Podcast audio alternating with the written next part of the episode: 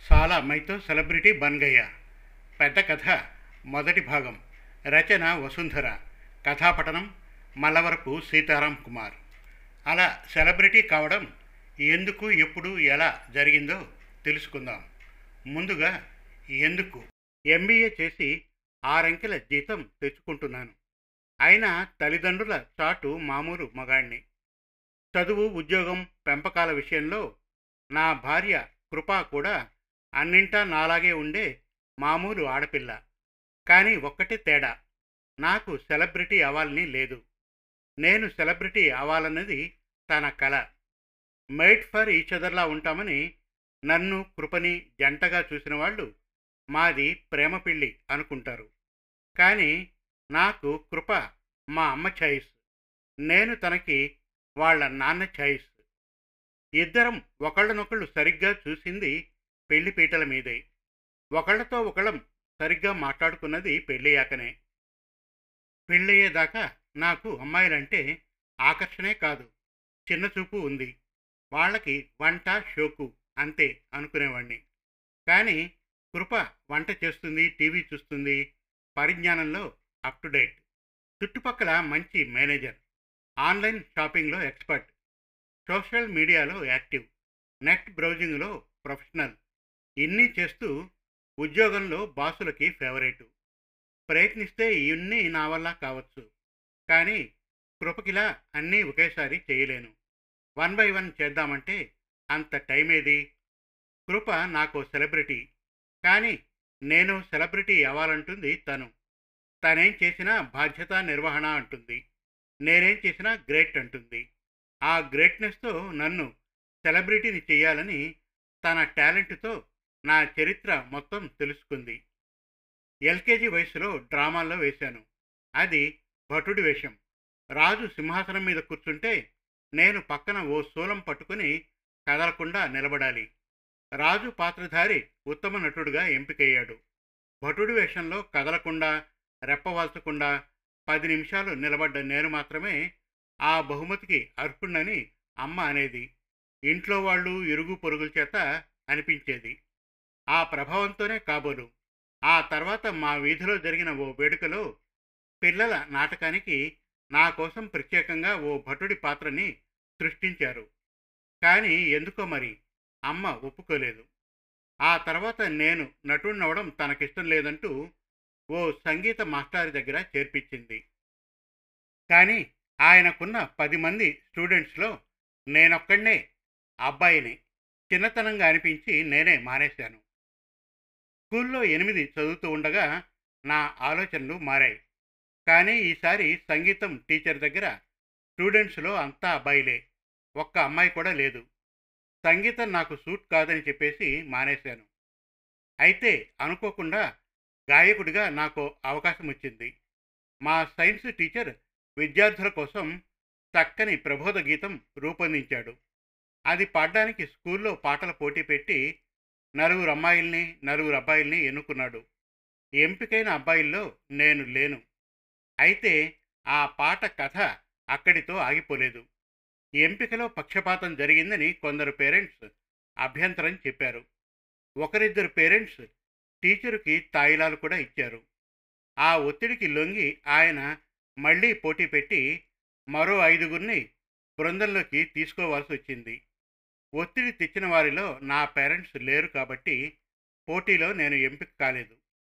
అలా ఆ పాట పాడడానికి ఎంపికైన వారు మొత్తం పదముగ్గురయ్యారు. సైన్స్ టీచర్ కదా ఆయనకు పదమూడు సంఖ్య శుభప్రదం కాదనిపించింది. అందుకని పద్నాలుగో గాయకుడిని ఎన్నుకోవడం తప్పనిసరైంది. అయితే ఈసారి పోటీ నిర్వహించకుండా సంగీత నేపథ్యం ఉన్నవాళ్ళ కోసం వెదికాడు ఇద్దరు టీచర్ల వద్ద సంగీతం నేర్చుకున్న ఘనుణ్ణి కదా ఆటోమేటిక్గా నేనే ఎంపికయ్యాను. అయితే మొదటి రిహార్సల్స్లోనే ఆయన నన్ను పక్కకు పిలిచి నువ్వు బృందంలో నిలబడు గొంతు మాత్రం విప్పకు అని నిర్దేశించాడు. పాట పాడినా పాడకపోయినా బృందంలో ఉన్నందుకు గాయకుడిగా నాకు ఓ సర్టిఫికేట్ వచ్చింది. మా ఇంటికి వచ్చిన వాళ్ళందరికీ అమ్మ ఆ సర్టిఫికేట్ చూపించేది. పోటీలో పాల్గొకుండా పేరెంట్స్ ఒత్తిడి లేకుండా ప్రతిమాలి మరీ బృందంలోకి చేర్చుకోబడ్డ ఏకైక గాయకుడినని నన్ను ప్రశంసించేది. అయితే హిస్టరీ స్పోర్ట్స్లోనూ ఉంది నాకు. బంతిని తన్నకుండా ఫుట్బాల్లోనూ కూత వేయకుండా కబడ్డీలోనూ నాకు సర్టిఫికేట్లు ఉన్నాయి స్కూల్లో కానీ కాలేజీలో కానీ మీ నాన్నకి ట్రాన్స్ఫర్ సర్టిఫికేట్ తప్ప మరో సర్టిఫికేట్ లేదు. మా బుజ్జి నాన్నకి ఎన్ని సర్టిఫికేట్లు? అంతా నా పెంపకం అంటూ కొంచెం నన్ను కొంచెం తన్ను మెచ్చుకొని మురిసిపోయేది అమ్మ.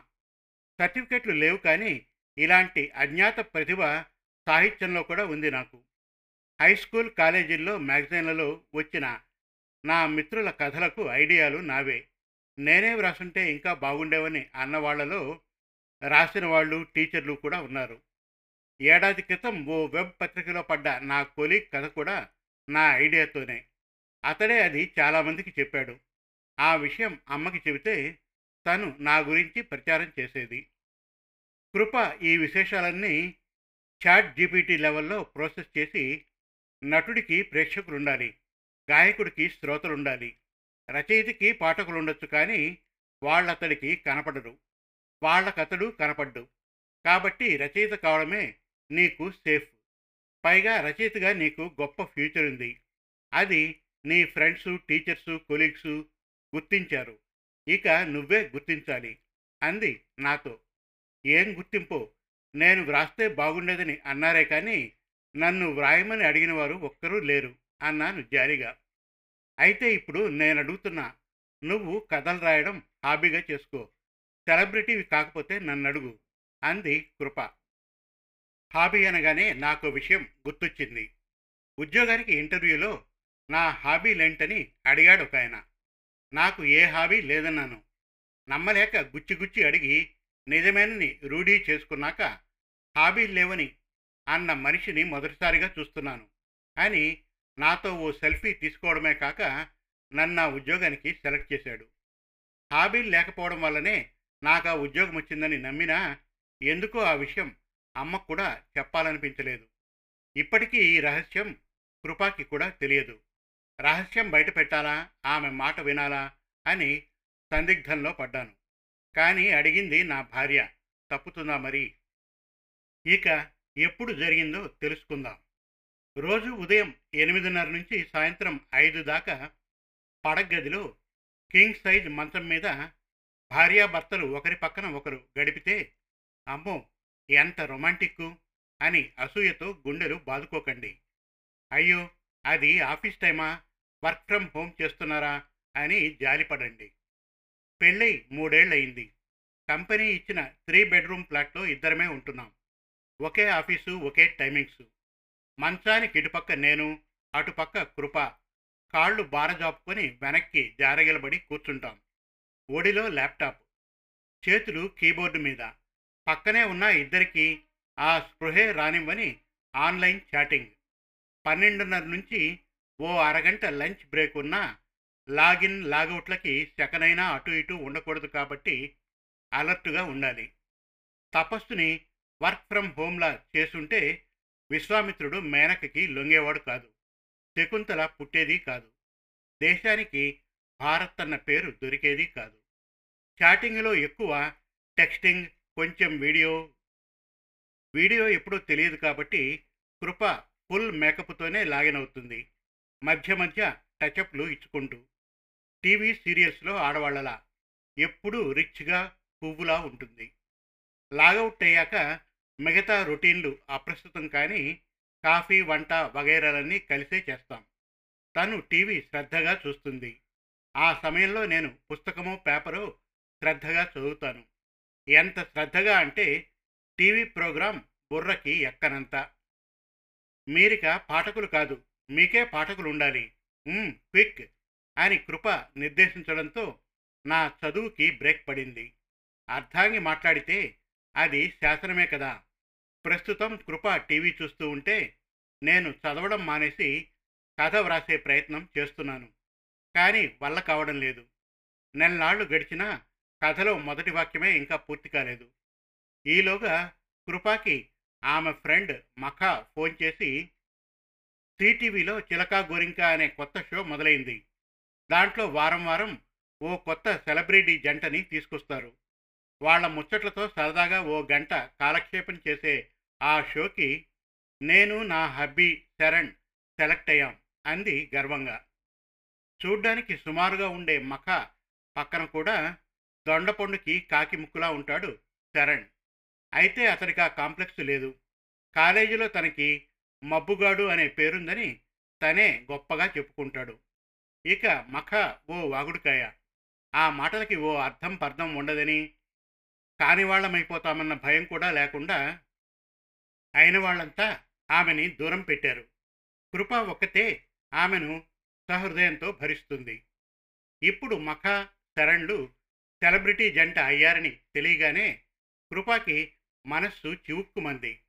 తప్పకుండా అదో చెత్త ప్రోగ్రాం అయి ఉండాలని కాసేపు మనస్సు సరిపెట్టుకుంది కానీ కన్ఫర్మేషన్ కోసం ఓసారి గూగుల్ సెర్చ్ చేసింది. కృప హతాశురాలైంది. ఆ ప్రోగ్రాంకి టీఆర్పీ రేటింగ్ రెండు దాటింది. ఓసారి ఆ ప్రోగ్రాం చూడాలి అనుకుంది. తన ఛానల్ అస్తమానం చూడదు కాబట్టి తేదీకి మొబైల్లో అలర్ట్ పెట్టింది. ఆ రోజు రాగానే టైంకి అలెక్సా ద్వారా అలర్ట్ అయింది. అలా చిలక గోరింక ప్రోగ్రాం టీవీలో చేసిన కృపని ఒక్కసారిగా ఆశ్చర్య ఆనందాలు కమ్మేశాయి. ఆ ప్రోగ్రాంకి యాంకర్ చంద్ర. చంద్ర కాలేజీలో కృపాకి రెండేళ్ళు సీనియర్. ఆమె అందానికి ప్లాట్ అయిపోయి హృదయాన్ని ఆమె ముందు పరిచి ప్రపోజ్ కూడా చేశాట కృప మృదువుగా నో చెబితే ఏమాత్రం అప్సెట్ అవ్వలేదట. ఇప్పటికీ నలుగురు అమ్మాయిల ముందు నా హృదయాన్ని పరిచాను. నీకులా ఇంత ఫ్రెండ్లీగా నో చెప్పిన వాళ్ళు లేరు. ఇది మామూలు లక్షణం కాదు. సెలబ్రిటీస్కి ఉండే మెయిన్ క్వాలిటీ. ఏదో రోజున నీ ఈ క్వాలిటీని సమాజము గుర్తిస్తుంది. గుర్తించదు. మీడియాలో షోమ్యాన్ అయ్యాక నిన్ను సెలబ్రిటీగా పరిచయం చేస్తాను అని ప్రతిజ్ఞ చేశాట. అప్పుడు ఆమె ఆ మాటని అంత సీరియస్గా తీసుకోలేదు. ఆ తర్వాత చంద్ర తన హృదయాన్ని మరికొందరు అమ్మాయిల ముందు పరిచాడు. అదే పనిగా తిరస్కారాలు లభిస్తే ఎన్నాళ్ళిలా అనుకుని చివరకు మఖా ముందు పరిచాడు. ఆమె తన అదృష్టానికి మురిసిపోతుందని అతడి నమ్మకం. అయితే మఖా నో చెప్పడమే కాదు. అద్దంలో ఎప్పుడైనా మొహం చూసుకున్నావా? అని అతన్ని నిరసించడమే కాక ఆ విషయం కాలేజీలో ప్రచారం చేసి తన స్టేటస్ ప్రమోట్ చేసుకుంది. మఖాకి కూడా ప్రపోజ్ చేయడంతో అమ్మాయిల్లో చంద్ర స్టేటస్ బాగా డిమోట్ అయింది. నాకు టైం వస్తుంది అప్పుడు మఖాకి తగిన విధంగా బుద్ధి చెబుతా అని కృప వద్ద ప్రతిజ్ఞ చేశాడు చంద్ర. ఇప్పుడు కృప చంద్రాకి ఫోన్ చేసి ఆఖరికి మఖా కూడా రిజెక్ట్ చేసిందని అప్పట్లో బాధపడ్డవాడివి. ఇప్పుడు తనే నీకు సెలబ్రిటీ. తన హోదా పెరిగిందా? నీ హోదా తగ్గిందా? అని నిలదీసింది. ఏమాత్రం రహస్యాలు లేని ఆదర్శ దంపతులం మేం. ఇంట్లో మా ఫోన్లకు ఎప్పుడు స్పీకర్ ఫోన్ ఆన్లోనే ఉంటుంది. ఆమె మాటకి చంద్ర ఉక్కపట్టి నవ్వాడు. ఎందుకిలా నవ్వాడా? అని ఆశ్చర్యపోయాను. కృప అడుగుతుందేమోనని అనుకున్నాను కానీ తను సినిమాలో సస్పెన్స్ సీన్ చూస్తున్నంత ఉత్కంఠతో ఆగేదాకా ఆ నవ్వుని వింది. నవ్వడమయ్యాక నేను మాటంటే మాటే నాకు సమయం వచ్చింది. పగ తీర్చుకుంటున్నాను. తనని సెలెక్ట్ చేశాను కానీ ఇంకా డేట్ ఇవ్వలేదు. ఎప్పుడెప్పుడు పిలిపిస్తుందా అని ఎదురు చూస్తూ ఉంటుంది. చిలక గోరింకాలో తను కనపడడం ఒక జీవితకాలం లేట్ అనుకో అని ఇందాకటంతసేపు కాకపోయినా కొంచెం సేపు నవ్వాడు చంద్ర. కృపాకి మఖా పరిస్థితి అర్థమైంది. నువ్వు చెప్పింది వింటే మఖ మీద జాలేస్తోంది అని ఏదో చెప్పబోతే నాకు నీ మాట వేదం. మఖాకి ఫర్గా చెప్పినా కూడా పాటించేస్తానని భయం. ఇంతకీ నువ్వు మఖ మీద జారిపడ్డానికి ఫోన్ చేసావా లేక మరేదైనా కారణముందా? మఖా కోసమైతే వెంటనే ఫోన్ పెట్టేసేయి అని మళ్ళీ నవ్వాడు చంద్ర. అయ్యో మఖతో నాకేం పని? గతంలో నువ్వు నాకు మాటిచ్చావు. గుర్తు చేద్దామని చేశాను అంది కృప వెంటనే. ఫోన్లో వెంటనే మళ్ళీ పకపక నవ్వు వినిపించింది. మాటిమాటికి ఎందుకలా నవ్వుతావు? నేను జోక్సేం వేయడం లేదే అని చిరాకు పడింది కృప. అవతల నవ్వాగిపోయింది. సారీ క్రూ టీవీ యాంకర్ అయినప్పటి నుంచి ఇలా ఉత్త పుణ్యాన నవ్వడం అలవాటైందిలే కానీ అదలా గుంచు. అప్పుడెప్పుడో నేను నీకిచ్చిన మాట మామూలుది కాదు. గుండె లోతుల్లోంచి వచ్చింది. అదెందుకు మర్చిపోతాను? రెండు వారాల్లో నిన్ను తిలక గోరింక సెలబ్రిటీగా పరిచయం చేసేదా? అన్నాడు అతను అంతేలే ప్రేమ కంటే పగే గొప్పదన్నమాట నిజమే అనుకోవాలి. షోమాన్ అవగానే నీకు ముందు మఖా గుర్తుకొచ్చింది నేను అడిగేదాకా గుర్తు రాలేదు. అంది కృప. ఎందుకు రాలేదు? నువ్వే ముందు గుర్తొచ్చావు. కానీ నా గొంతు వినగానే నీ నోటి నుంచి వచ్చే మాట నో అవుతుందని భయం అంతే ఇప్పుడు చెబుతున్నాను. నువ్వు ఊహను సెలబ్రిటీగా ఇదే నీకు చిలక గోరింక ఆహ్వానం. సెలబ్రిటీ నేను కాదు మా ఆయన అంది కృప.